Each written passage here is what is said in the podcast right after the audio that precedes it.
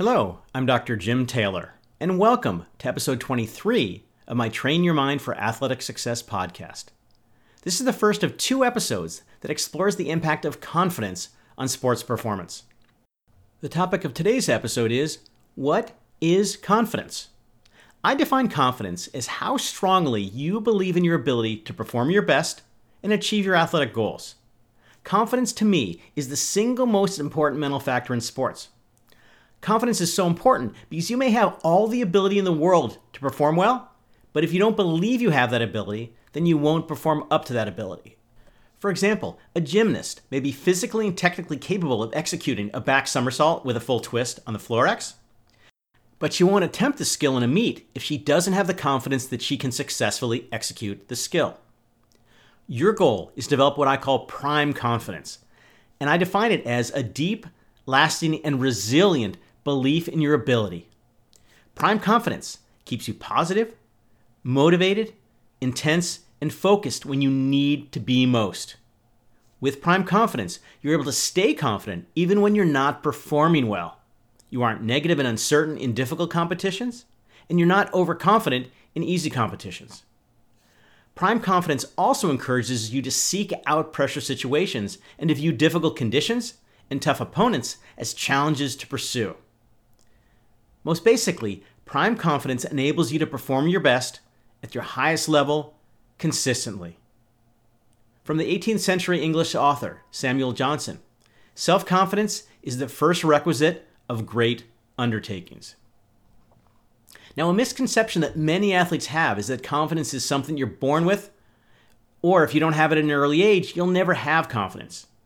In reality, confidence is like a muscle, much like your biceps and quads, that can be strengthened. And just like with any type of muscle, confidence can be developed through exercise in which you exert focus, effort, and repetition. But your confidence muscle is actually sort of made up of two muscles a positive one and a negative one. If you're very negative in your thinking all the time, you're strengthening your negative confidence muscle. So when you compete, just like a bad technical habit, that negativity is what will come out and it will hurt your performance. In other words, you become really strong at being negative. If you have a bad technical habit, for example, a softball player opens her shoulders too early when swinging at the plate, she probably has swung that bat that way for a long time. She's developed a muscle pattern for swinging the bat the wrong way. The same holds true for confidence. Your confidence muscle ingrains the wrong way of thinking. So, to change that negative muscle memory and strengthen your positive confidence muscle, you must retrain the way you think. You have to train your positive confidence muscle so that it becomes strong and allow your negative confidence muscle to atrophy so that your natural reaction is to flex your positive confidence muscle. An unknown quote Confidence is like a muscle. The more you use it, the stronger it gets. To illustrate another influence of confidence, think back to a time when you didn't have confidence in yourself. You probably got caught in a vicious cycle of low confidence and performance, in which negative thinking leads to poor performance, which led to more negative thinking and an even poorer performance until your confidence is so low that you didn't even want to compete. This vicious cycle usually starts with a period of poor performance. This poor performance leads to negative self talk. I'm terrible, I can't do this, I don't have a chance. You're becoming your own worst enemy. You start to get nervous before a competition because you believe you will perform poorly. All that anxiety hurts your confidence even more because you feel tense and physically uncomfortable. There's no way you can perform well when you're so uptight. The negative self talk and anxiety causes negative emotions. You feel depressed, frustrated, angry, and helpless, all of which hurt your confidence even more and cause you to perform even worse. The negative self talk, anxiety, and emotions then hurt your focus.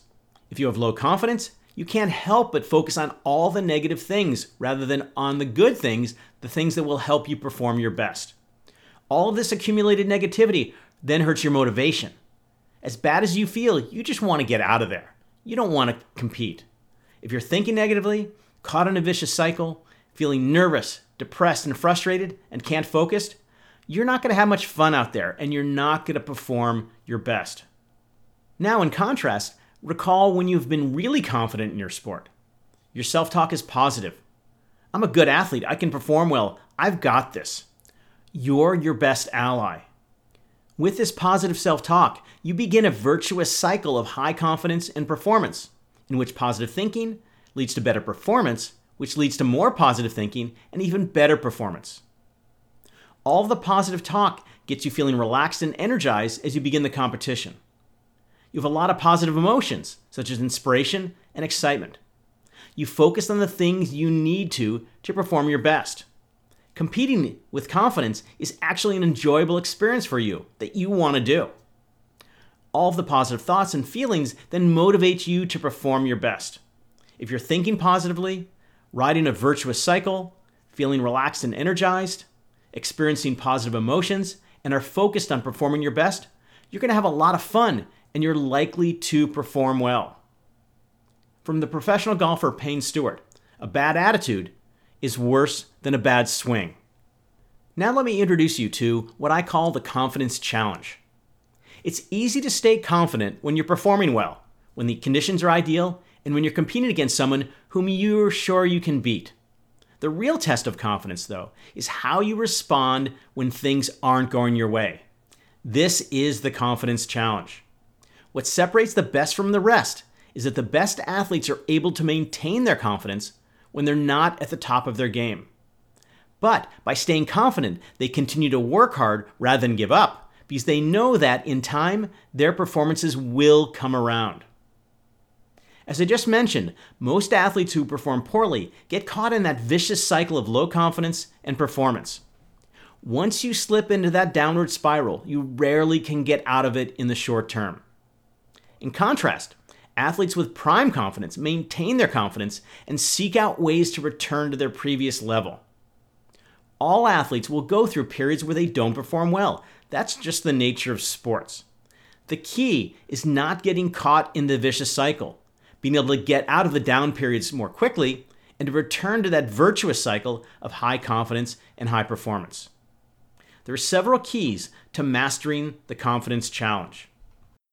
First, develop the attitude that demanding situations are challenges to be sought out, not threats to avoid. Second, believe that experiencing challenges is a necessary part of becoming the best athlete you can be. Third, be well prepared to meet the challenges. Fourth, stay positive and motivated in the face of those difficulties. Fifth, focus on what you need to do to overcome the challenges. Sixth, accept that you may experience failures and setbacks when faced with new challenges. Finally, and most importantly, never, ever give up. Why? Because as soon as you give up, you lose.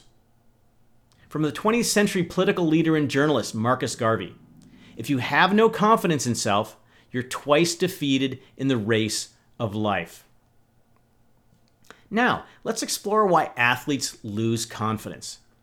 Anything that counters your belief in your ability to achieve your goals will hurt your confidence. The greatest disruption to confidence is, of course, failure. Failure can mean making mistakes in a competition. For example, missing an easy header in soccer or falling on a double axel in figure skating. Failure will cause you to lose faith in your ability and cause you to become tentative and cautious in your performances. Failure can also mean having poor results in recent competitions. There is nothing more harmful to confidence than failure because it provides evidence that any confidence you may have is unjustified. So, what are some symptoms of low confidence to help you identify whether you have low confidence? Self doubt. Athletes with low confidence just don't believe in themselves. They express this self doubt in negative self talk or negative talk to others.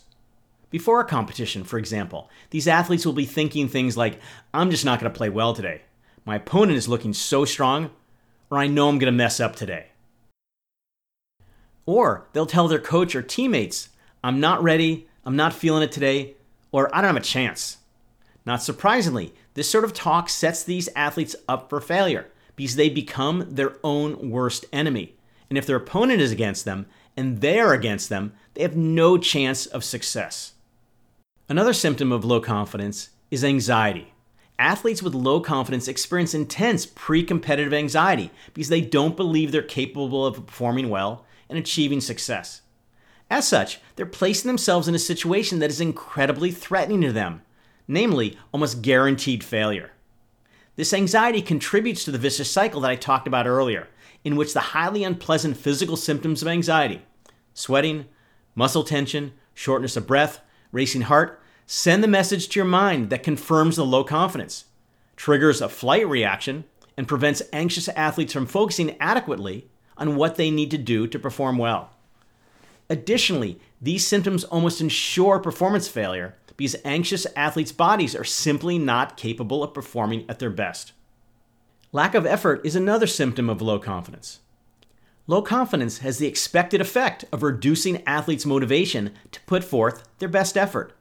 From this perspective, what's the point of trying when they know they will fail? This toxic stew of low confidence and motivation acts as a self fulfilling prophecy of failure because without sufficient belief in their ability to succeed and their lack of effort, these athletes have zero chance of becoming successful. Also, low effort provides these athletes with an excuse that protects their self esteem. They can tell themselves and others that they would have done well if they had tried harder. The final symptom of low confidence is tentative performance. Athletes with low confidence create a perfect storm of psychology and physiology that sets the stage for competitive performances that are cautious and tentative. These performances lack full commitment because of the absence of both confidence and motivation. They are missing intense physical effort and exertion because their bodies aren't physiologically capable of performing their best. These performances lack the appropriate risk taking that's essential for athletic success. The results are performances that are uncertain and lacking in determination, energy, and abandon. From Carl Lewis, the nine time Olympic track and field gold medalist if you don't have confidence, you'll always find a way not to win. I'm Dr. Jim Taylor, and thanks for listening to episode 23 of Train Your Mind for Athletic Success. And be on the lookout for episode 24 in the near future.